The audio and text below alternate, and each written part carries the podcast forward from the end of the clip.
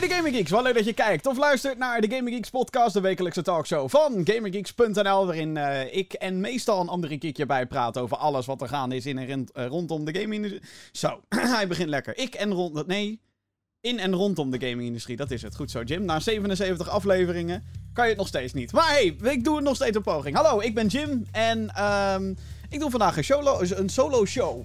Ja, uh, geen van de andere vier geeks die waren beschikbaar vandaag om met mij mee te kletsen over uh, alles wat uh, met videogames te maken heeft. Dus doe ik het in mijn eentje, is ook niet erg. Datum van opname is 31 maart 2019, het eerste kwartaal van het jaar zit erop. En weet je Mina, wat een kwartaal is het al geweest met heel veel besprekingen. Dingen over de toekomst, nieuwe streamingdienst, games, nou, van alles en nog wat. Vandaag ga ik het natuurlijk ook weer hebben over een aantal games. Onder andere eentje die is aangekondigd waar mensen al letterlijk jaren op zitten te wachten. Ben ik er eentje van? Jazeker. Ben ik hyped? Uh, ja. Het gaat over Borderlands 3. Ga ik het zo meteen uitgebreid met je over hebben, want uh, de ontwikkelaar en uitgever Gearbox heeft heel veel aangekondigd. Verder gaat het eigenlijk wel, um, wel lekker. Ja, ik heb, ben heel veel verschillende dingen aan het spelen. Ik zit in zo'n fase dat ik denk, oh ja, een beetje van dit en een beetje van zus en een beetje van zo. Zo game ik meestal trouwens. Het komt zelden voor dat ik echt die hard op één spel me daar compleet op focus. En dat dat mijn hele vrije tijd in beslag neemt. Of althans, mijn, mijn gaminguurtjes, zeg maar. Um, ik heb het wel eens gehad. Vorig jaar had ik dat met Spider-Man bijvoorbeeld. Dat moest ik gewoon in één week moest ik dat uitspelen. Uh, zo te gek vond ik hem ook overigens. Um, dus ja, ik zit een beetje te, te, te jong leren tussen allerlei titels. Uh, natuurlijk doe ik weer... Uh,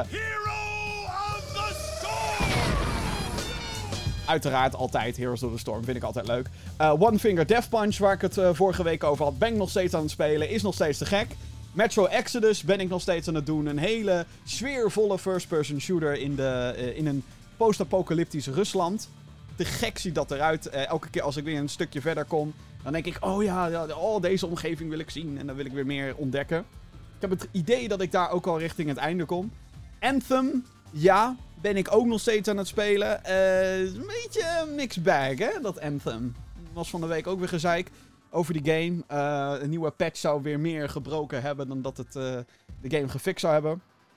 Als ik heel eerlijk ben, het is een game waarin je um, speelt als een soort Iron Man, eigenlijk. Je, je gaat in robot pakken en je moet rondvliegen en monsters dan wel vijandelijke soldaten kapot knallen. En het is de bedoeling dat het een looter shooter is. Dus dat je uh, elke keer als je verder komt, dan krijg je weer sterkere wapens. En daarmee kan je weer sterkere vijanden. En dan kan je misschien een moeilijkheidsgraad omhoog. En zo kan je verder, verder, verder. Um, ik heb de credits zien rollen, eindelijk, in dit spel. En het verhaal is echt fucking bullshit. het is echt ongelooflijk hoe, uh, hoe weinig impact dat uh, allemaal heeft. Dus ik denk dat ik binnenkort wel klaar ben om daar een volle video review over te maken. Ik ga nog een beetje in de endgame zitten. Alhoewel, ik heb nu het verhaal uitgespeeld en ik ben pas level 20. Terwijl de level cap op 30 zit. Dus ik ben eigenlijk nog lang niet in wat ze dan noemen de endgame. Ik zit er nog ver van verwijderd, lijkt het wel. Dus dit, ja.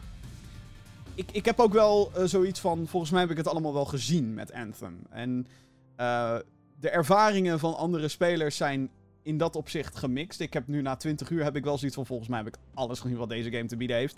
Heel veel mensen hadden dat na anderhalf uur al. en dat valt nog wel enigszins te begrijpen. De game is gewoon heel erg beperkt in het aantal wapens, uh, de het aantal vijanden en, en wat je überhaupt echt doet in het spel. En als je dat gevoel al heel snel hebt van oh ik heb alles al gezien, is meestal niet zo'n heel goed teken. Maar dat maakt niet uit. Dus dat heb ik ook weer een beetje zitten spelen.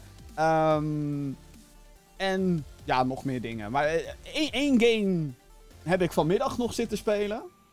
Echt vlak voordat ik deze podcast uh, ging opnemen, heb ik hem opgestart. Risk of Rain 2. Ga ik het zo meteen uitgebreid met je over hebben. Damn, wat, ziet dat, wat is dat te gek. Oh, oh, man, man, man, man. Maar voordat ik uh, met de show verder echt doorga... en dat we het gaan hebben over het gaming nieuws van de afgelopen week... wil ik een oproepje doen. Er komt namelijk iets spannends aan. Iets uh, spannends voor hobbyisten van uh, onder andere de podcast. Um, de Dutch Podcast Awards die komen eraan. Dus een initiatief van BNR Nieuwsradio. Zij willen eigenlijk podcasting wat meer in het zonnetje zetten. Ben ik helemaal voor. Ik bedoel, ik podcast al sinds dat ik 14 jaar ben. Um, en die Dutch Podcast Awards, daar kan iedereen zich in principe voor nomineren. Maar als je dan op de zogenaamde shortlist terecht wil komen, dan heb je dus een aantal nominaties nodig. Dus wat ik bij deze aan je wil vragen is: ga naar podcastawards.nl, vul daarin de Gaming Geeks podcast en de website waar deze podcast op te vinden is. Dat kan je doen, uh, gaminggeeks.nl kan je daar gewoon invullen. En uh, stem op mij. Stem op mij is eigenlijk gewoon de hele simpele oproep. Dutch Podcast Awards lijkt me ontzettend tof als ze überhaupt op die shortlist terechtkomen. Dus uh, podcastawards.nl. Uh, vul daarin Gaming Geeks Podcast, gaminggeeks.nl.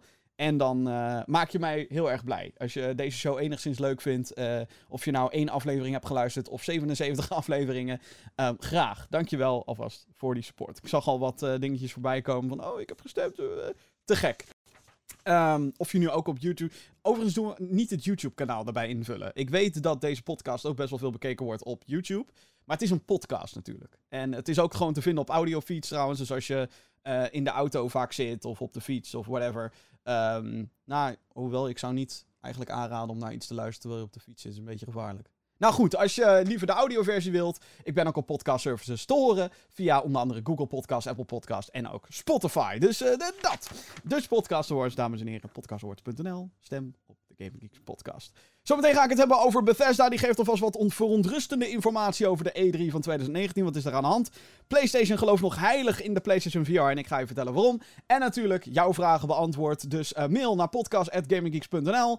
Um, de, de mailbox is de hele week open voor al jouw vragen, commentaar en alles wat er tussenin ligt. Podcast.gamergeeks.nl. Zometeen ga ik die mailbox weer openen. Ik hoop dat er wat in zit. Ik moet heel eerlijk bekennen, ik heb nog niet gekeken. Dus dat is geen, geen, geen goed teken. Maar goed. Podcast.gamergeeks.nl.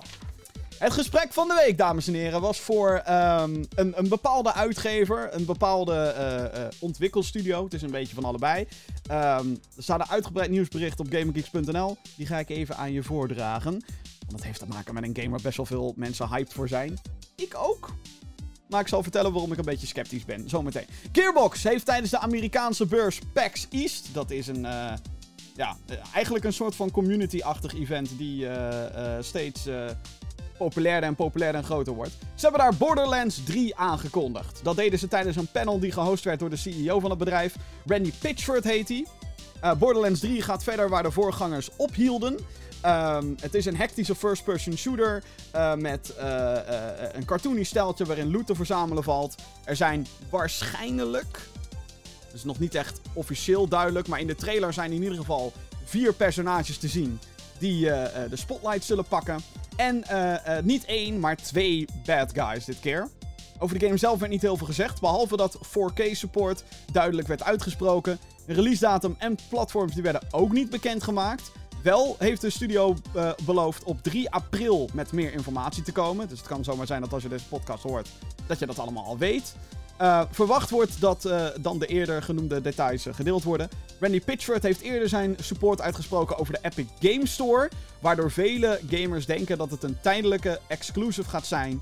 Wat betreft de PC-versie dan. Hij komt waarschijnlijk ook naar PlayStation 4 en Xbox One. Borderlands 3 wordt de vijfde game in de franchise. Hiervoor verschenen Borderlands, Borderlands 2, Borderlands the Pre-Sequel en Tales of the Borderlands. Voor de oudere games zijn er ook updates. Zo krijgt Borderlands The Handsome Collection, die deel 2 en de pre-sequel bevat. Um, die, krijgen, uh, uh, uh, die krijgen een 4K-patch op de PlayStation 4 en Xbox One. Um, of althans, de Pro en de Xbox One X. Wel de consoles die daadwerkelijk 4K kunnen. Borderlands 2 VR, die op PlayStation VR beschikbaar is. Die krijgt alle DLC-content van de tweede game als gratis update in de zomer. Borderlands 1 wordt geremasterd voor de PlayStation 4 en de Xbox One. Naast grafische verbeteringen zal er een minimap toegevoegd worden en zal er support komen voor shift codes. Dat zijn codes die je kan invoeren om extra's te unlocken in de game. Die worden dan vaak via Twitter gedeeld en dat soort dingen. Is best wel leuk. Uh, ze, ze, vragen daar geen geld voor. Nog niet. De remaster zou ook naar PC komen, maar daarover is op Steam nog heel weinig te vinden. Dus ik ben benieuwd wat dat dan daadwerkelijk inhoudt. De remaster heeft de bijnaam Game of the Year Edition en komt op 3 april naar de consoles. Tijdens de presentatie werd er ook een Borderlands tabletop game aangekondigd. Dit wordt Tiny Tina's Robot Tea Party. Een kaartspel waarbij het doel is uh, een volledige claptrap robot in elkaar te zetten. Ja. Nou, laat, laat ik het daar als eerste even over hebben. Borderlands. Dit is een game, uh, uh, een van mijn eerste reviews op GamerGeeks. Dan hebben we het serieus al over zes en een half jaar geleden. Not kidding. Holy shit.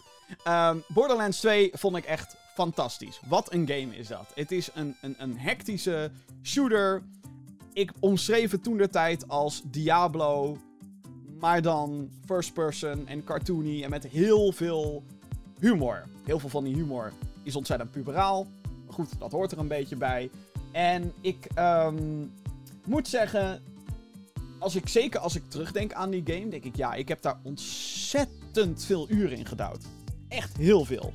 Ehm, zelfs tot op het uh, punt dat ik dacht, weet je, ik ga gewoon lekker uh, alles uh, maxen. Ik wil alle characters wil ik op het maximale level hebben en de beste keer, bla bla bla. Het probleem was is dat ik toen nog niet heel veel online speelde. Dus dan krijg je al heel snel dat ik, als, als ik dan met iemand anders ging spelen, dat diegene zei: Hoe kom je aan zo slechte gear? Dat is het wel. Het kan wel weer op een gegeven moment een loot grind worden. Want dat was, het, dat was het bijzondere aan Borderlands. Is dat het echt zoveel verschillende type wapens had. En zoveel verschillende uh, applicaties erop. En, en modifiers en dingetjes die het net even anders maakten. Dat was fantastisch. En dat, ik, ik heb er wel het volste vertrouwen in dat Borderlands 3 gaat doorzetten. Het is wel echt dat je denkt: oh ja, het is weer lekker Borderlands. Zo ziet het er ook uit trouwens. Uh, het cartoony stijltje is heel erg. Um, wat vooral opvalt aan de artstijl zijn de dikke lijnen die alles heeft. En dat. Um, het, het, ziet er wel goed uit. Alleen je merkt wel dat, dat dit soort artstijl. dat het dan meteen. Ja, hoe moet ik het omschrijven? Het, het voelt wat beperkt aan, zeg maar. Als uh, Borderlands 2 als iemand tegen mij had gezegd: Yo, dit is Borderlands 2, maar dan soort van gepatcht en zo, had ik je ook geloofd. Dus dat is een beetje. Uh, dat is niet zozeer omdat de graphics slecht zijn of zo. Dat is eerder gewoon de artstijl. Maar misschien als je ze echt direct naast elkaar legt, dan zullen er ongetwijfeld heel veel verschillen te zien zijn. Maar goed, um, dus, dus in dat opzicht zit het allemaal wel goed. Maar er is, er is één groot ding waar ik een beetje mee zit. En dat is voor mij de ontwikkelaar. Deze game wordt gemaakt door Gearbox. Een studio met inmiddels wel echt een, uh, een, een lange historie. Ze begonnen ooit als een soort van zusterstudio van Valve. Zoals je denkt, goh, Valve en een Gearbox. Ja, nou, klinkt wel een beetje hetzelfde. Uh, dat klopt. Uh, ze, ze maakten als eerste de, de, de Half-Life expansions, Opposing Force en. Um, God, hoe heet die? Blue Shift, dat was de tweede expansion voor Half-Life. Beide heel goed. Ik vind Opposing Force persoonlijk beter, maar hey. Um, en, en daarna zijn ze ook eigen games gaan ontwikkelen. Het probleem met die studio is. Sinds Borderlands 2, of eigenlijk al rondom Borderlands 2. Let op, dit was 2012. Hebben ze eigenlijk geen succes meer gehad. Het begon al te wankelen rondom Borderlands 2, wat ik al zei. Ze brachten toen namelijk Duke Nukem Forever uit. Nou, Duke Nukem Forever was een drama first-person shooter. Uh, sequel waar mensen al jaren op wachten. Een 90s icoon die weer terug werd gebracht. En het was gewoon, het was niet af. Het zag er lelijk uit. Ook voor die tijd. Het meh. Gewoon ba eigenlijk. Hè? De Brothers in Arms, de derde Brothers in Arms, schijnt ook al niet heel goed te zijn. Dat was al een paar jaar daarvoor zelfs. Maar goed, toen kwam Borderlands 2. Hè? Iedereen hyped. Oké, te gek. Wat hebben ze na Borderlands 2 gedaan?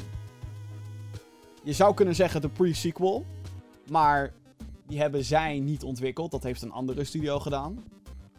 Nee, sindsdien heeft Gearbox Aliens Colonial Marines uitgebracht. Een studio die. Of een game die uh, op het internet echt wel bekend staat als. Uh, iets heel negatiefs. dat was ook niet af. Het was broken, het was, was gaar. En uh, de grote controverse rondom die game is, dat ze voor de release allemaal mooie trailers lieten zien en tech demo's van kijk eens, blablabla. En niks van dat zat in de game. Dus dat was, uh, ja, dat was wel echt een flop. Het heeft waarschijnlijk gewoon genoeg verkocht, maar hè, in, in, het, in het oog van het publiek was het niet heel goed paar jaar daarna. Battleborn. Ken je die nog? Battleborn. Dat is een game. Uh, ook een first-person shooter. Die een heel erg cartoony steltje had. Eentje die misschien wel heel erg lijkt op Borderlands. Het was alleen geen Borderlands. Echt waar. En het was een, een hero shooter gemengd met een MOBA. Nou, MOBA, hè, League of Legends, eh, Heroes of the Storm en Favo, yeah, go play that shit. Eh, Dota 2 en, en, en dat soort games. Maar dan gemengd met Borderlands. Of eigenlijk moet ik eerder zeggen Overwatch. Overwatch kwam in dezelfde maand uit als Battleborn. En wat Gearbox niet heel slim had gedaan, en 2K, die de uitgever is van Battleborn en Borderlands overigens. Ehm, wat ze niet slim gedaan hadden, is echt tegen Overwatch marketen toen. En nou ja, goed, iedereen speelt nu nog steeds. Of nou, iedereen. Heel veel mensen spelen nog steeds Overwatch. En het is nog steeds, weet ik hoe populair. Eh, dus dan weet je al een beetje wie die strijd gewonnen heeft. Uh, Battleborn, de servers liepen leeg. Volgens mij kwam Battleborn een paar weken uit voor Overwatch toen. In mei 2016 was dat. Moet je nagaan, dat is al bijna drie jaar geleden. Maar de servers van Battleborn waren al binnen een paar weken leeg. Lag dat alleen maar aan het feit dat Overwatch er was? Nee, want de game had ook een paar grote problemen. Met name met de balans, als je het aan mij vraagt. Ik kan me nog wel herinneren dat er een, een, een level was. Uh, en dan moest, uh, moest je uh, volgens mij een paar machines vernietigen of zo. En dan had je van die, die minions en die konden dan pushen, net zoals in een MOBA, hè, dat je dan verschillende lanes hebt. Je moest een paar machines moest je vernietigen. en dan had je wel turrets en zo die dan jouw basis beschermen. En dan turrets die ook de basis van de enemy beschermden. Klinkt allemaal op zich best logisch. Hè? Een, een, een balansdingetje. Het probleem was alleen dat als je. Uh, en je had dan een soort van twee lagen. Je had uh, één laag en dan de tweede laag, dat was, dat was zeg maar jouw basis. En als die vernietigd was, had je verloren. Het probleem was alleen, als je langs de eerste linie was, dan kon je ongestraft al op de basis schieten vanaf een soort van klein heuveltje die best wel zichtbaar was. Turrets gingen er niet op schieten. Uh, je kon gewoon op de basis knallen zonder dat het ook maar enige straf uh, veroorzaakte. En dan kan je zeggen, hé hey, ja, maar je weet toch dat ze daar zitten. Ja, maar het probleem is alleen dat als iemand dan al hoger level is, dat dan de kans dat jij die gasten weet te nakken al een stuk lager is. En, nou ja, goed, dat was een, een soort van steamroll. Dus het was, het was niet echt goed in balans. En dan kan me ook nog wel herinneren dat er een paar van die characters waren die OP echt OP waren in vergelijking met, uh, met anderen.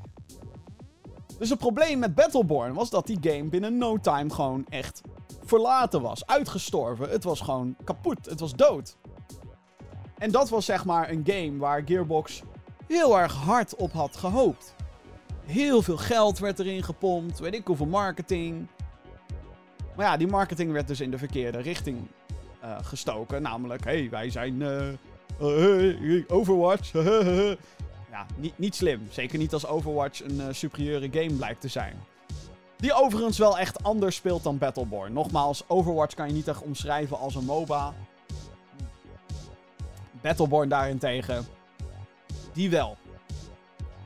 En dat is eigenlijk het laatste wat we van Gearbox hebben gezien. Nu zijn we drie. Ik ben blij dat Borderlands 3 er eindelijk aankomt. Maar er zijn natuurlijk gewoon wat twijfels nu. Want heeft Gearbox dat nog wel? Kunnen ze het nog wel? Dat is de grote vraagteken die ik heb. Want ze hebben nu keer op keer soort van bewezen dat ze een paar fundamentele aspecten van een goede game niet meer, vraagteken, doorhebben. Was Borderlands 2 dan gewoon een soort gelukje? Was dat, eh? Was dat een, een lucky ding? En het is niet alsof ik wil dat Borderlands 3 naar de kloten gaat. Sterker nog, ik heb Nogmaals, ik heb zoveel toffe uren in Borderlands 2 gehad. Ik wil dat dit gewoon echt uitbreidt op uh, wat Borderlands 2 was. Alleen is de wereld. Ja, de, wereld is wel veranderd. En daarmee bedoel ik microtransacties, season passes, de hele, hele godganselijke bende.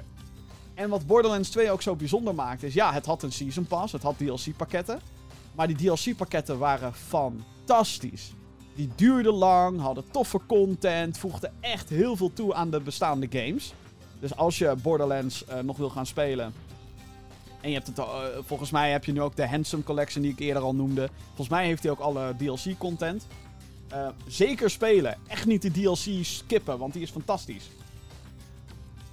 Ik vraag me af of ze datzelfde niveau kunnen behalen. En ze moeten er natuurlijk ook wel overheen. En, en, en dat is gewoon een beetje dingetje. Dus misschien het klimaat, het klimaat van de grote game-uitgevers. Call of Duty kwam deze week weer in het nieuws omdat ze 30 euro vragen voor een wapen. Ehm, Call of Duty is heel veel in dat aspect in het nieuws geweest trouwens. Ehm, en 2K, die dus deze game uitgeeft, heeft al andere smerige praktijken gedaan.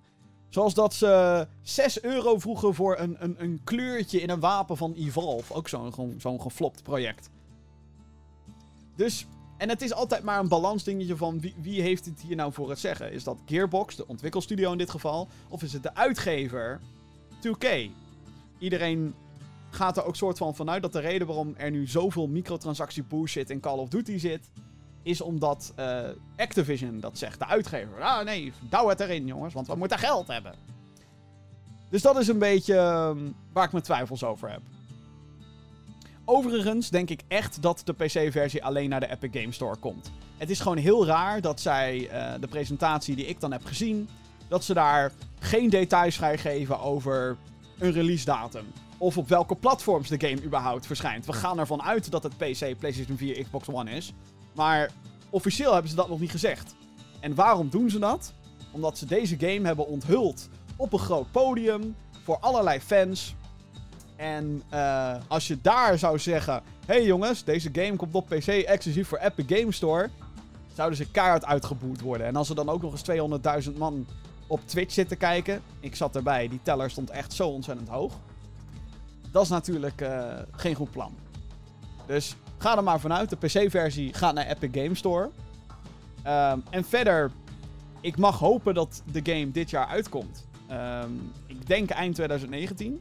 Als ze geen datum geven op 3 april, dan wordt het 2020. Helaas. Maar dat is dan niet anders. Ja, dat zijn een beetje mijn gedachten over Borderlands. Maar er was meer. Uh, naast het Borderlands nieuws had Gearbox ook nog andere dingen te vermelden. Uh, uh, naast ontwikkelstudio zijn ze dus ook al actief als uitgever. Nu wordt Borderlands niet door hunzelf uitgegeven, wat ik al zei, maar door 2K. Maar het is wel een rol die ze flink willen gaan uitbreiden. Zo krijgt We Happy Few van Compulsion Games, die krijgt zijn eerste DLC. Dat heet They Came From Below, die komt op 4 april komt die uit. Dat was ook een flop, hè, dat We Happy Few. Dat is ook niet echt uh, goed. Bulletstorm die komt naar de Nintendo Switch in de vorm van de Duke of Switch Edition. Dit houdt in dat het personage Duke Nukem wederom speelbaar zou zijn. Uh, in dit geval, uh, dit was ook het geval in de eerder verschenen Full Clip Edition die uitkwam voor de PlayStation 4, Xbox One en PC.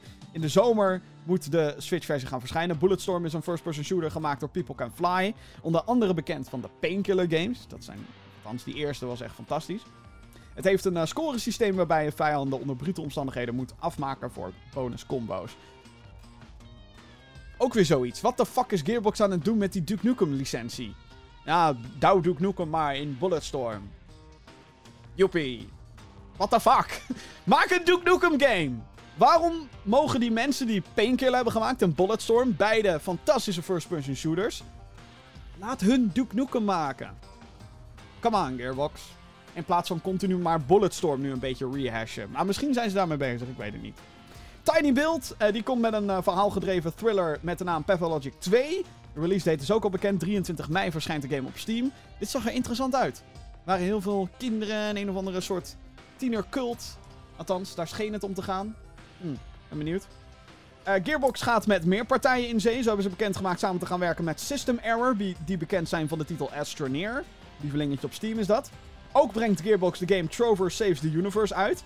Een spel die geschreven en ingesproken wordt door de makers van Rick and Morty. Dus um, diezelfde humor kan je hierin verwachten. Op 31 mei verschijnt de game voorlopig exclusief op de PlayStation 4. Met support voor PlayStation VR. Te gek. Daarnaast, oh my god jongens. Oh my god. Oh. Stop even. Daarnaast werken ze samen met Hopo Games. Hopo Games is een indie ontwikkelaar die uh, bekend staat om uh, Deadbolt. Fantastische game. Check it out op Steam. En Risk of Rain. Risk of Rain 2, daar zijn ze al een tijdje mee bezig. En uh, wat blijkt nu? Daar werd aangekondigd dat Risk of Rain 2 nu uit is op Steam Early Access. Game is nu dus uit.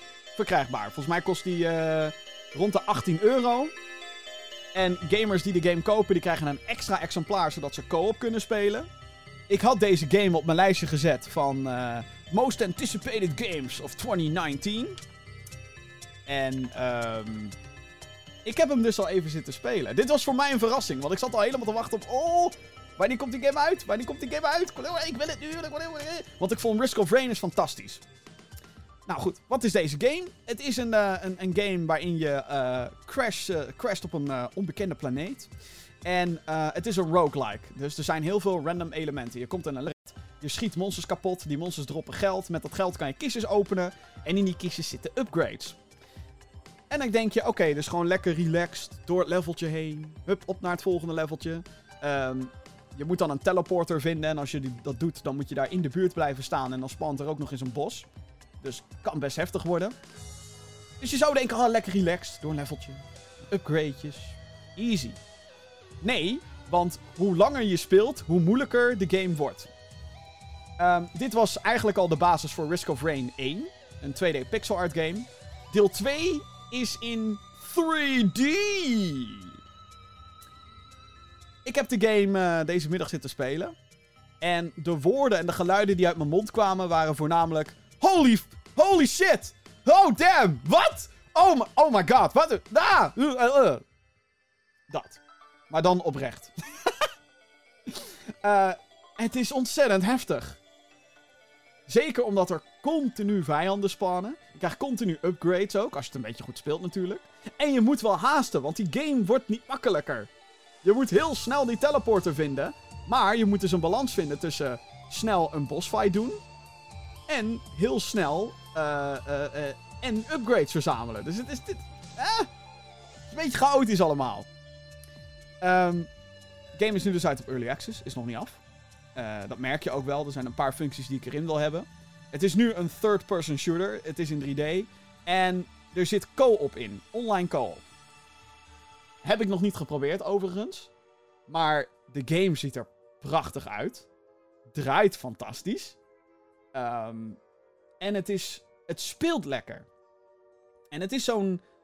Um, heerlijk spelengevoel die ik nog niet kan omschrijven. Je weet gewoon meteen binnen, binnen, binnen. Op het moment dat je begint met spelen. Oké, dus dit zijn de basics. Hè. Je hebt niet echt een tutorial op dit moment. Heeft het ook niet echt nodig. Want uh, de controls die staan ten alle tijden in beeld. Uh, je kan. Uh, hè, als je afgaat, maakt dat ook op zich niet uit. Dan start je gewoon een nieuw spel. Dat is trouwens het ding. Um, het is een roguelike. Dus zodra je dood bent, is het spel afgelopen. Dan moet je overnieuw beginnen. Alleen je hebt dan weer meerdere personages die je kan unlocken. Die allemaal weer een andere abilities hebben. Je hebt allerlei items te ontdekken. En als je dingen doet in het spel, komen er ook weer nieuwe items vrij. Dus het is eigenlijk een game die je continu beloont voor het spelen. De game speelt zo ontzettend lekker. En tussen alle chaos door, want op een gegeven moment zijn er echt gewoon, I'm not kidding you, 50 vijanden die om je heen aan het schieten zijn. Je kan uh, turrets en drones, die kan jij uh, unlocken om uh, met je mee te vliegen. Um, het, het, het, lijkt allemaal, zeker als je er naar kijkt, dan denk je misschien... Oké, hoe, hoe, hoe ga ik hier het overzicht behouden? Dat is het mooie. Soms is dat ook gewoon niet mogelijk. Het is ontzettend chaotisch. Maar het speelt zo lekker. En daardoor kan je zelf als speler de, de chaos een beetje bedwingen. En weet je in ieder geval ten alle tijden wat je aan het doen bent. Um, dit was voor mij de verrassing van die hele aankondiging. Hè? Dat Borderlands 3 aangekondigd zou worden, dat wisten we. Dat we niet alle details zouden krijgen, had ik ook wel verwacht. Maar dat deze game in één keer in early access zou komen en dat het uh, ook meteen zo goed speelt, en dat je dan ook nog eens een gratis extra kopie krijgt, zodat je sowieso een co-op kan spelen. Fantastisch. Geweldig. En dan moet ik daarbij benadrukken dat Hopo Games, of althans dat deed Randy Pitchford ook op het uh, podium van uh, dat Gearbox uh, presentatiedingetje. deze game is gemaakt door drie mensen. Hoe dan? Het speelt zo lekker. En het is natuurlijk nog maar de vraag hoeveel content erin zit. Alleen aangezien het nog in early access is, kan het dus zomaar zijn dat er nog heel veel dingen aankomen. Sterker nog, er zijn al een paar character slots in de titel uh, of in het uh, character select screen. Die uh, soort van beweren van: oh hé, hey, deze is er nog niet, die komt er nog aan. En Ja, het is ongelooflijk. Het is echt heel vet. Dit is een beetje mijn aanrader op dit moment. Ik kan begrijpen van, hey, oh, het is early access. Ik ben daar zelf ook een beetje op tegen. Als in, heel vaak komt er early access troep en um, soms duurt het letterlijk jaren voordat iets wat in early access is eruit gaat. Sterker nog, dat duurt meestal jaren. Uh, ontwikkelaars maken zichzelf afhankelijk van die early access. Dat ze eigenlijk geen geld meer hebben. Dat ze denken, nou, hè, we releasen het als early access op Steam. En dan hopen we dat genoeg mensen het halen, zodat we de game tussen aanhalingstekens af kunnen maken. Dat is ook nog maar de grote vraag. Wanneer is een game nou af? Ergens moet je er natuurlijk een streep onder zetten. Maar um, ja, bij deze game heb ik wel zoiets van, nou, dit is, dit is zo'n uitzondering op de regel. Dit is een game waarvan ik zeg, nou, dit, uh, dit speelt nu al heel lekker. Zeker als je fan bent van de eerste game. En als je nog geen fan bent van de eerste game, maakt niet uit. Ook al is deel 2 er nu soort van. Ga de eerste game spelen. Fantastisch. Zeker als je van pixel art houdt. Als je er helemaal niet van houdt, dan zou ik zeggen, haal gewoon deze. Het is ook niet de duurste game, 18 euro. Uh, het, het, het, klinkt een grote lofzang deze podcast inmiddels, maar ik, uh, ik heb pas 80 minuten gespeeld ook, moet er ook bij gezegd worden. Maar van wat ik tot dusver gespeeld heb, als je mij hardop kan laten schreeuwen in mijn eenzame gamerkamertje. Holy shit, wat? Wat intens, wow, wat? Dan, heb je, dan krijg je iets voor elkaar. En um, heel indrukwekkend, nu al. Sterker nog, die 80 minuten is mijn 18 euro al meer dan waard geweest, laat ik het zo zeggen. Fantastisch. Dus um, aanraden, dames en heren. Risk of Rain 2. Gaat dat spelen? Gaat dat spelen? En anders gaat dat zien, gaat dat zien. En uh, ja, oordeel dan zelf. Um, dat was eigenlijk al het nieuws van die, van die Gearbox persconferentie. Dus Risk of Rain 2. En uh, wat was die andere nou? Borderlands 3, natuurlijk. Borderlands 3, waar heb ik het het afgelopen half uur over gehad? Borderlands 3 en Risk of Rain 2. Fantastisch. Dus um, aanraden, dames en heren. Ga dat checken. Goed, genoeg uh, van dat. Laten we naar uh, de overige headlines gaan van de afgelopen week. Um, en dat zijn er heel wat. Het, er gaat ook gewoon geen week voorbij zonder dat er heel veel gebeurt. En echt heel, heel, heel, veel. Zo heeft PlayStation hun eerste State of Play gehouden. Dat is een uh, soort van presentatie vooraf opgenomen. lijkt op de Nintendo Direct die Nintendo doet. Um, en daar gaan ze aankondigingen doen. Dit was de eerste keer dat ze dat deden. Waarschijnlijk gaan ze dat vaker doen. Xbox doet het inmiddels overigens ook al als uh, Inside Xbox. De presentatie die ze hebben uitgezonden had veel nadruk op de PlayStation VR. Zo werd Iron Man VR aangekondigd voor dit jaar. Een first-person shooter game waarbij als Tony Stark rondvliegt en vijanden kapot moet schieten. No Man's Sky Beyond, die nieuwe update voor No Man's Sky. Die krijgt ook VR-ondersteuning, werd bekendgemaakt. En dat zal waarschijnlijk ook op de PC-versie gaan gebeuren. Althans, daar ga ik even vanuit. Five Nights at Freddy's Help Wanted komt in de lente uit. Dat is een horror game met hele enge poppen en iets wat ik absoluut niet ga doen. Want help, um, hartaanvallen en dat soort dingen. En uh, Trover Saves the Universe kwam ook trouwens nog heel even voorbij. En Blood and Truth, een spionage game. Uh, waar ik heel veel zin in heb. Die komt op 28 mei uit. Dat uh, werd uh, bekendgemaakt tijdens die presentatie.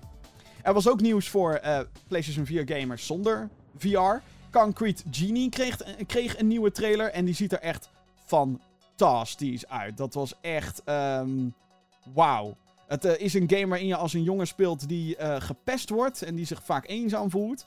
En het is een game waarbij um, tekeningen en muurschilderingen tot leven komen. En dat was... Um, het heeft een beetje dat, dat, dat Sony-smaakje. Weet je wel, wat God of War een beetje heeft. En wat Days Gone ook heeft. En wat uh, al die andere dingen hebben.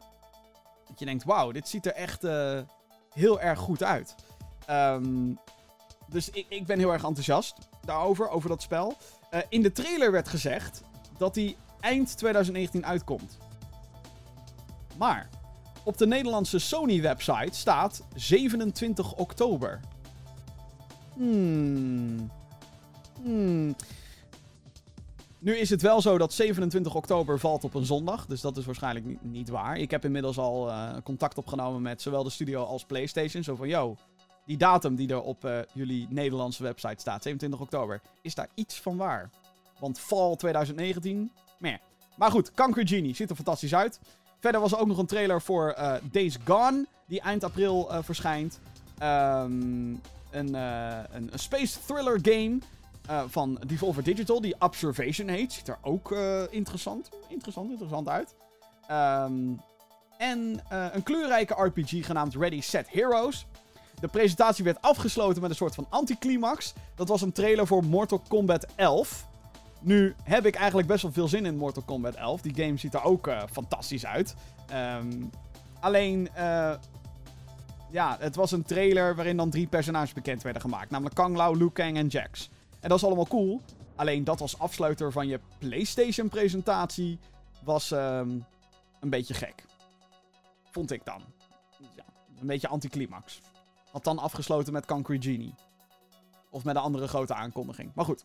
Ander nieuws. Uh, Wolfenstein Youngblood en Wolfenstein Cyberpilot. Die verschijnen beide op 26 juli. Dat heeft de uitgever Bethesda bekendgemaakt. Het zijn uh, beide spin-offs van de first-person shooter serie. Met een andere focus. Uh, Youngblood speelt zich af in de jaren 80 en is, heeft de focus op co-op. Spelers die de Deluxe Edition halen, die krijgen een zogeheten Buddy Pass, waarmee ze mensen zonder de game kunnen uitnodigen om mee te spelen. Dezelfde functie die introduceerde EA vorig jaar met A Way Out. Wolfenstein Youngblood komt ook naar de Nintendo Switch. En dat is trouwens echt te gek. Bij A Way Out en bij deze game dus ook, de Deluxe Edition, kan je dus gewoon zeggen: Hey yo, heb je zin om Wolfenstein te spelen? Ja, hier, download de client, ik nodig je uit. En dan kan je gewoon meespelen. Heel erg dope. Wolfenstein Cyberpilot is een VR-titel die verschijnt voor PlayStation VR en HTC Vive. Ook deze game speelt zich af in de jaren 80, maar dit keer speel je als een hacker die een Mac gestolen heeft van het nazi... nazi, nazi Waarschijnlijk hebben ze dezelfde assets en zo overal gebruikt. Maar het ziet er fantastisch uit. Ik vind Wolfenstein uh, te gek. Althans, de New Order en die Old Blood vond ik heel cool. Wolfenstein 2, de New Colossus, daar was ik zelf wat minder enthousiast over. Maar daar staat een uitgebreide review over op gamergeeks.nl. Als je daar benieuwd naar bent. Er was nog meer nieuws rondom Bethesda. Die geeft namelijk een persconferentie op de E3 van 2019. Dit zal op 10 juni gebeuren, Nederlandse tijd, om half twee s'nachts. Ja, dat wordt weer uh, nachtjes doorhalen. Heb ik stiekem wel weer zin in. Uh, ze hebben bevestigd dat Starfield uh, en Elder Scrolls 6 niet getoond zullen worden. Wat ik opvallend vind. Wat hebben ze dan nog meer in die presentatie? Doom Eternal. Oké. Maar dan. wat dan nog meer? Elder Scrolls Online waarschijnlijk weer een of andere uitbreiding of zo. Maar voor de rest, wat, wat heeft Bethesda dan nog? Ja. Het kan zijn dat uh, Machine Games, de ontwikkelaars van de Wolfenstein franchise, inmiddels met een derde bezig zijn. Dat ze die misschien gaan onthullen. Maar ik weet niet of dat handig is als je een maand na de E3 twee spin-offs uitbrengt. Op dezelfde datum. Um, en ja, Arcane hebben ze dan nog, de makers van Dishonored. Die zijn wel al een tijdje stil geweest. Die hebben ook Prey gemaakt, dus misschien komen daar weer een paar nieuwe games uit. En de makers van de Evil Within franchise. Ja, uh, The Evil Within 2 was 2017, geloof ik. Dus zou zomaar kunnen dat daar of weer een spin-off uitkomt. Of een nieuwe IP of Evil Within 3. Volgens mij heeft de Evil Within 2 helaas niet heel uh, verkocht. Wat ik jammer vind, want die game was wel echt ontzettend goed. Althans, van de, ik heb het 6 uur gespeeld of zo en ik vond het heel erg dope. Netflix die gaat een serie maken rondom de indie game Hyper Light Drifter. Dat hebben ze bekendgemaakt. De producent van de Castlevania anime die gaat daaraan werken. Hyper Light Drifter is een uh, pixel art indie game. Uh, ziet er ontzettend interessant uit. Dus ik ben heel benieuwd hoe ze dat gaan vertalen naar waarschijnlijk ook weer een anime-achtige stijl. Die Castlevania anime trouwens. Ik heb alleen seizoen 1 gezien. Seizoen 2 staat er al een tijdje op. Heel erg goed. Heel erg goed. Er komt een nieuwe Lord of the Rings game aan. Het draagt de titel Lord of the Rings Gollum. En verschijnt in 2021.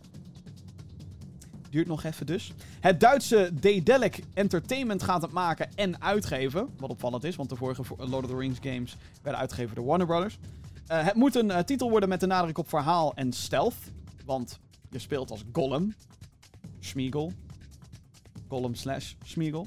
Het bedrijf zegt de game te willen uitbrengen op de PC en relevante consoles. Wat een hint kan zijn naar de PlayStation 5 en de volgende Xbox. Want hey, waarschijnlijk komen beide volgend jaar. 2020, denk ik. Monolith Soft, de studio achter de Xenoblades-reeks, lijkt te werken aan een game in de Legend of Zelda franchise. Dat is op basis eh, van vacatures op de Japanse site waar Triforces op te zien zijn. Het bedrijf heeft kennelijk ook geassisteerd met Breath of the Wild, had ik later gelezen. Dus dat is uh, ook wel interessant. Het kan weer een spin-off zijn. Een tijdje terug, een week geleden, twee weken geleden, is er ook een uh, spin-off aangekondigd die heet Cadence of Hyrule. Die wordt gemaakt door een indie ontwikkelaar. Volgens mij is dat echt de eerste keer dat Nintendo zoiets überhaupt toelaat. Uh, Crypt of the Necrodancer wordt het eigenlijk. Maar dan met The Legend of Zelda. Ziet er ontzettend cool uit. Check that shit out. Sony gaat de servers voor de PlayStation 4 racing game Drive Club sluiten. Dit geldt voor de games Drive Club, Drive Club VR en Drive Club Motors. Althans, dat is wat ik uh, had gelezen op, een, uh, op Kotaku, geloof ik. Of nee, VG24 moet ik zeggen. -hmm. Wel goed je bronnen vermelden, Jim. Um, vanaf 31 maart 2020 zullen alle online onderdelen worden afgesloten. Dus de servers dicht. Vele elementen in de game staan afhankelijk van een internetconnectie. Daar houdt het niet bij op, want vanaf augustus al gaat Sony alle games, de Drive Club games dus, van de PlayStation Store afhalen. Drive Club moest uh, een jaar of 6, 5 geleden. Uh, moest het de nieuwe grote racer worden voor de PlayStation 4. De bedoeling was dat het rond de launch van de console moest verschijnen, maar het project werd meer dan een jaar vertraagd. Sony heeft alle banden met ontwikkelstudio Evolution gebroken. De studio zou een paar jaar later de arcade racer Unrush uitbrengen, die ook geen groot succes werd. Althans, ik heb hem niet gespeeld. Ik heb hem wel liggen trouwens. Ik had hem in een of andere sale had ik hem gehaald, digitaal. Uh, nee, fysiek, juist, fysiek. Um, oei. Ja. Uh, wat heel erg krachtig was, is dat Jason Schreier, een van de schrijvers uh, die bij Kotaku werkt, grote game website is dat, die had meteen een dingetje getweet van, yo, als Sony zelfs deze shit offline haalt, je kan het straks dus ook gewoon niet meer kopen. Um, hoe zien mensen dan een toekomst in alleen streamen? We hebben het de afgelopen paar weken natuurlijk uitgebreid over gehad. Google die met een streamingdienst komt. Ja, hoe, hoe de fuck dan? Als er games in één keer gewoon van je weggerukt kunnen worden. Nu is dit natuurlijk niet in één keer. Hè. Het duurt nog even voordat het augustus is. Tot die tijd. En je kan het gewoon nog steeds spelen. Alleen ja, alle, als alle multiplayer meuk weg is. En de game confronteert jou eigenlijk continu met, uh, met... Hey, online dit, online zus, online zo. Ja, dan... Uh, ja. Ik, ik vond zelf Drive Club, Drive overigens geen goede game. Ik had het uh, toen gespeeld. Um, ik vond het onduidelijk in wat voor richting de game nou wilde. En toen ik het speelde, dat was rond de launch van Drive Club... waren de servers compleet fucked. Heel veel online onderdelen deden het niet. Waardoor je eigenlijk continu het idee had dat je... Ja, dingen miste. En dat was ook zo. Dus het is. Um, ja. Een, een, triest verhaal eigenlijk. En ook zonde. Hoe doet Gran Turismo het trouwens op PlayStation? Dat is een game waar ik totaal niet in geïnteresseerd ben. Want ik ben geen uh, simulatie-racer-achtig type. Um, maar ja, hoe, hoe doet die game het? Ik hoor eigenlijk niemand daar heel positief over zijn of zo. Hm. April die staat voor de deur en dus uh, kunnen er vanaf aankomende week weer nieuwe titels gedownload worden voor abonnees van PlayStation Plus en Xbox Live Gold.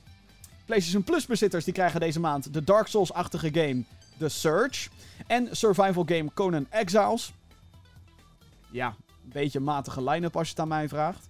Zeker sinds dat Sony uh, geen PlayStation 3 en PlayStation Vita games meer aanbiedt. Nu zijn het maar twee PS4 games. Oké. Wordt hij niet heel warm van. Alsnog, maakt niet uit. Elke maand gewoon. En dat geldt trouwens voor zowel Xbox als PlayStation. Ook al heb je niet direct de interesse om deze games te spelen. Sowieso altijd even naar de store gaan. En even klikken op hey, voeg toe aan bibliotheek. En dan heb je ze en dan kan je ze op elk moment downloaden. Zolang je abonnee bent van PlayStation Plus, dan wel Xbox Live Gold.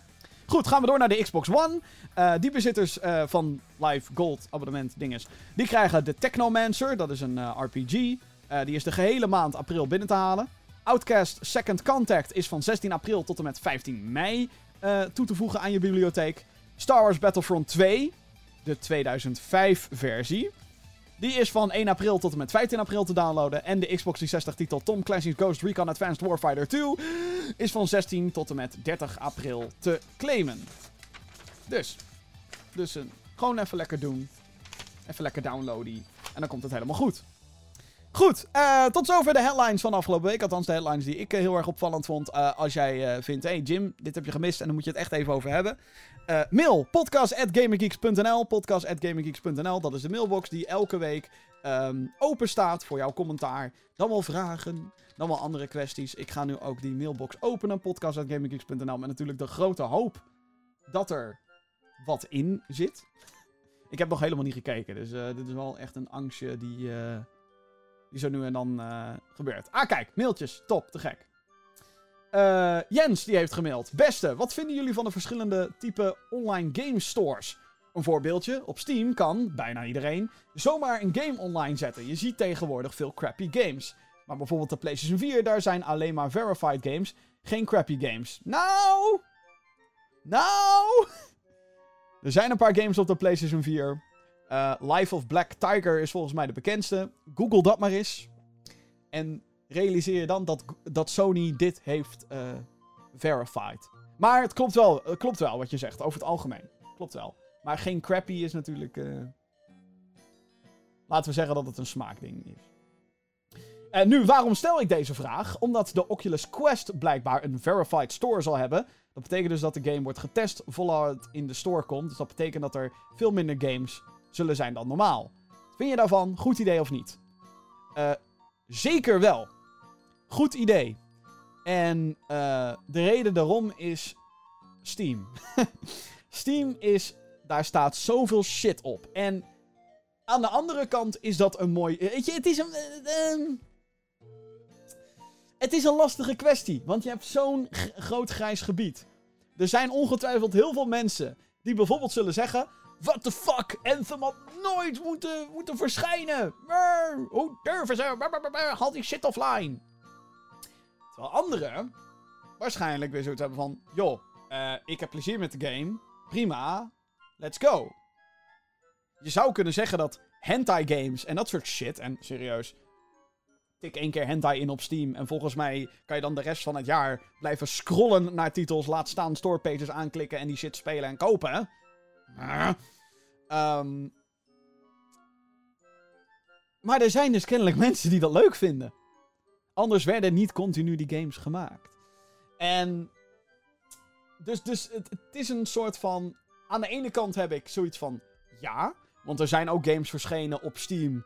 die dan gewoon niet werken. Die gewoon niet eens een executable hebben in de download folder. What the fuck? Omdat het inderdaad een ongecontroleerde zooi is. Omdat iedereen zomaar hup, alles erop kan pleuren. Daarnaast zorgt, zorgt het natuurlijk ook, uh, nou, ik wil bijna zeggen regelmatig voor controverse. Omdat mensen al hun wansmaak erop kunnen tyfen. Aan de andere kant is het dus vrijheid van de markt. Dus het is een beetje. Meh. In het geval van Oculus snap ik het heel goed dat ze het doen. Um, Oculus Quest trouwens, voor degenen die het niet weten. Dat is die draadloze, toch? Dat is een draadloze VR-headset. Met een paar controllers waar je ook nodig hebt. Dat is... Dat lijkt me te gek. Komt Beat Saber komt er trouwens ook op. Oh man. Ik... Uh, hoe duur wordt dat ding trouwens? 300 euro of zo? Hmm. Klinkt interessant als je naar mij vraagt. Maar goed. Hè, Oculus is van Facebook. We weten hoeveel gezeik Facebook ook regelmatig krijgt met dingen die mensen zomaar online kunnen pleuren. En uh, heel vaak wordt het vingertje dan meteen gewezen naar de winkel, in dit geval die het verkoopt. Hè? Uh, Steam, jij verkoopt die rotzooi, dus jij bent verantwoordelijk. Klopt ook ergens wel, denk ik. Want Steam kiest ervoor om die shit toe te laten. Dus het is. Uh, en, en Oculus straks ook wel of niet. Dus ja, het is. je moet denk ik niet. als mensen zeggen verified. Betekent dat natuurlijk niet dat elke game automatisch heel goed gaat zijn. Dat is bullshit absolute bullshit. Nu is het wel zo dat de Oculus Quest waarschijnlijk een heel beperkt platform gaat zijn. Dus dat ze zeker in het begin, uh, voor zover dat, uh, dat dat platform actief blijft en wordt. Ze gaan waarschijnlijk wel echt heel erg checken van, goh, wat komt eruit? Um, maar het is nog maar de vraag hoe groot dat wordt. Uh, dus ergens vind ik het heel goed, verified. Hè. Kijk in ieder geval of het werkt en of het, zeker in het geval van VR, of mensen er niet meteen misselijk van worden of dat soort shit. Ik denk ook dat het op een VR-platform meer nodig is dan op een niet-VR-ding. 2D. Om het maar heel flauw te zeggen. Dus ehm, het, het, is, het, is, het, is balans. Je moet er balans in vinden. Aan de ene kant. ehm, ja, ik bedoel, bestaat er überhaupt een digitale winkel waar echt alleen maar goede games te vinden zijn? Of games die niemand beledigt, of waar niemand zich beledigd door voelt?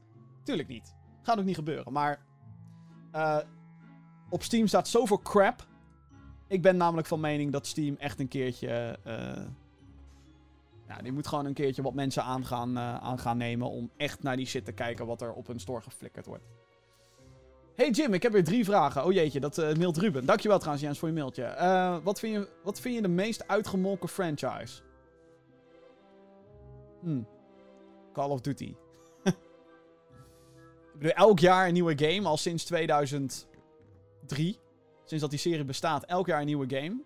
Ehm, en ja, ze melken Black Ops 4 keihard uit, joh. Microtransactie hier, microtransactie daar. Koop een season pass van 50 euro. Hier, Call of Duty Modern Warfare Remastered. En weet je wat we doen? Daarna gaan we lootboxes toevoegen. Haha, en een season pass. Wat in een remaster? Wat? Oh ja, en de DLC die we toevoegen aan de remaster is dezelfde DLC als de originele game. Maar is nu duurder dan dat het was in de originele game. What the fuck Activision? Call of Duty is het antwoord. Wat vind jij het slechtste genre? Nou, kijk. Je bedoelt hopelijk minst favorieten. Want ik kan bijvoorbeeld nu zeggen: simulatie-games zijn kut. Nee, dat is echt een smaakding. Dus. ehm, ik moet wel zeggen dat Battle Royale nu inmiddels naar, naar zo'n ding gaat. Dat ik denk: oh. Oh mijn god, hou op. Hou op, jongens. Ik heb een beetje Battlefield gespeeld. Battlefield Battle Royale. Firestorm heet het. Ik had na een paar potjes wel zoiets van. Lees twee. twee letterlijk een paar. eh, whatever. ja, eh, geen fan van. Eh nou, realistische race games ben ik niet van. Geef mij maar een Mario Kart of een Burnout of een... Dat wil overigens niet zeggen dat ik ze allemaal slecht vind. Want ik, ik kan me nog heel goed herinneren dat ik Dirt speelde.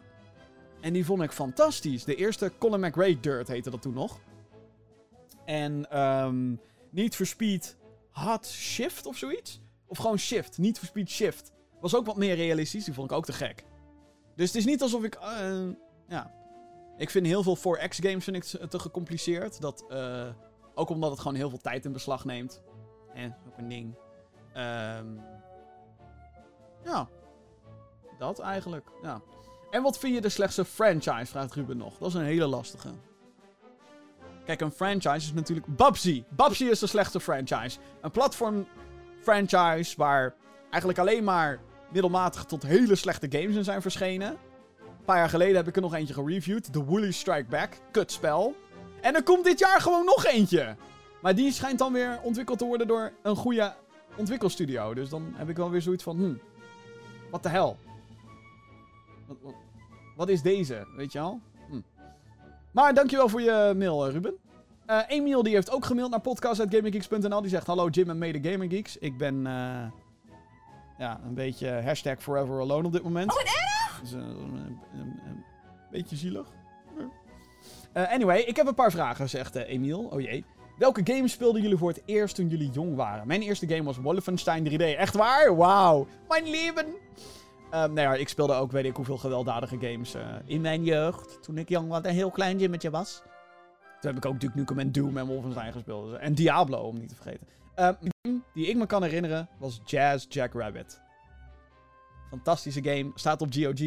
Jazz Jackrabbit 2 is stiekem beter. Ehm, wel makkelijker. Omdat ik jullie wel eens een hoofdtelefoon zie gebruiken in de podcast. Altijd. eh, is mijn vraag... Wat is, wat was, slash is jullie eerste gaming headset? Jeetje. Eh, mijn eerste gaming headset was de Creative Sound Blaster Tactic 3D Alpha. Een hele mond vol, probeer dat tien keer snel achter elkaar te zeggen.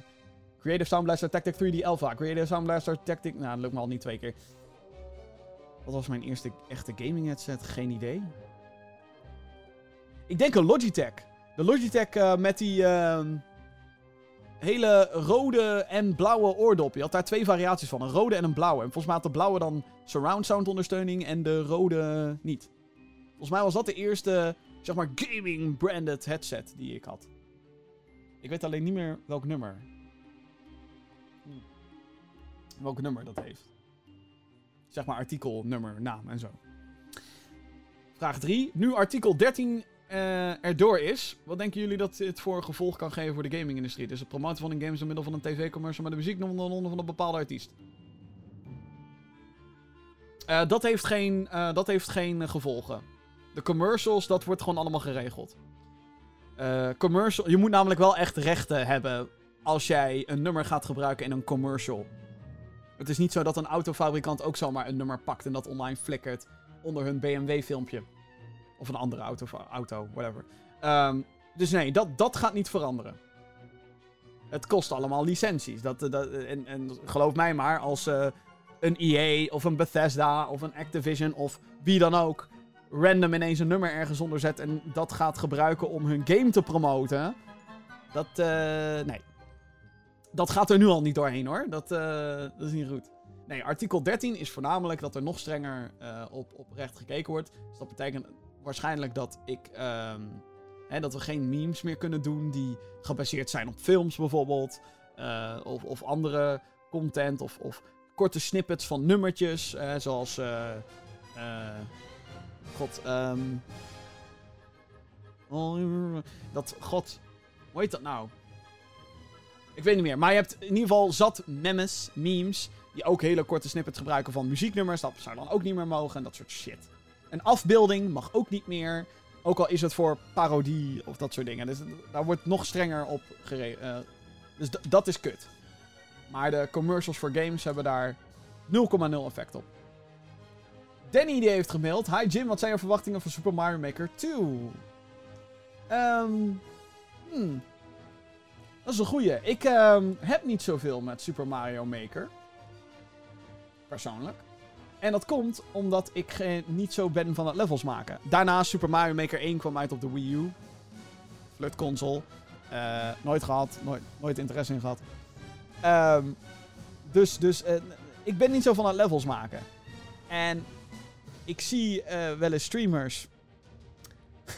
zie ik wel eens fucking moeilijke levels spelen. Dan denk ik, hoe de fuck heb je hier het geduld voor? Uh, ik wil gewoon een lekkere, goede Mario game. Nu weet ik wel dat Nintendo altijd zelf levels ook aan die game toevoegt. En Super Mario Maker 2 heeft gewoon wat verbeteringen ten opzichte van de eerste.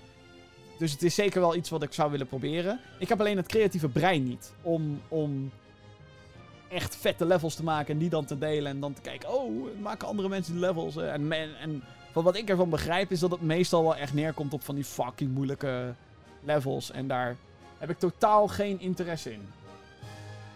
Dus dat is wel echt heel erg kloten. Vind ik, vind ik jammer, zeg maar. Um, ja, dat was het laatste mailtje. Dat is te gek.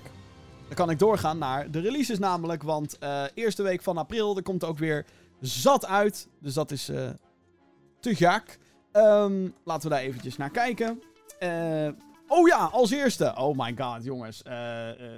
op 2 april komt er al een game uit. En dit wordt echt helemaal fantastisch. Uh, eh, 2 april, een van mijn Game of the Years, dames en heren. Potentiële Game of the Years.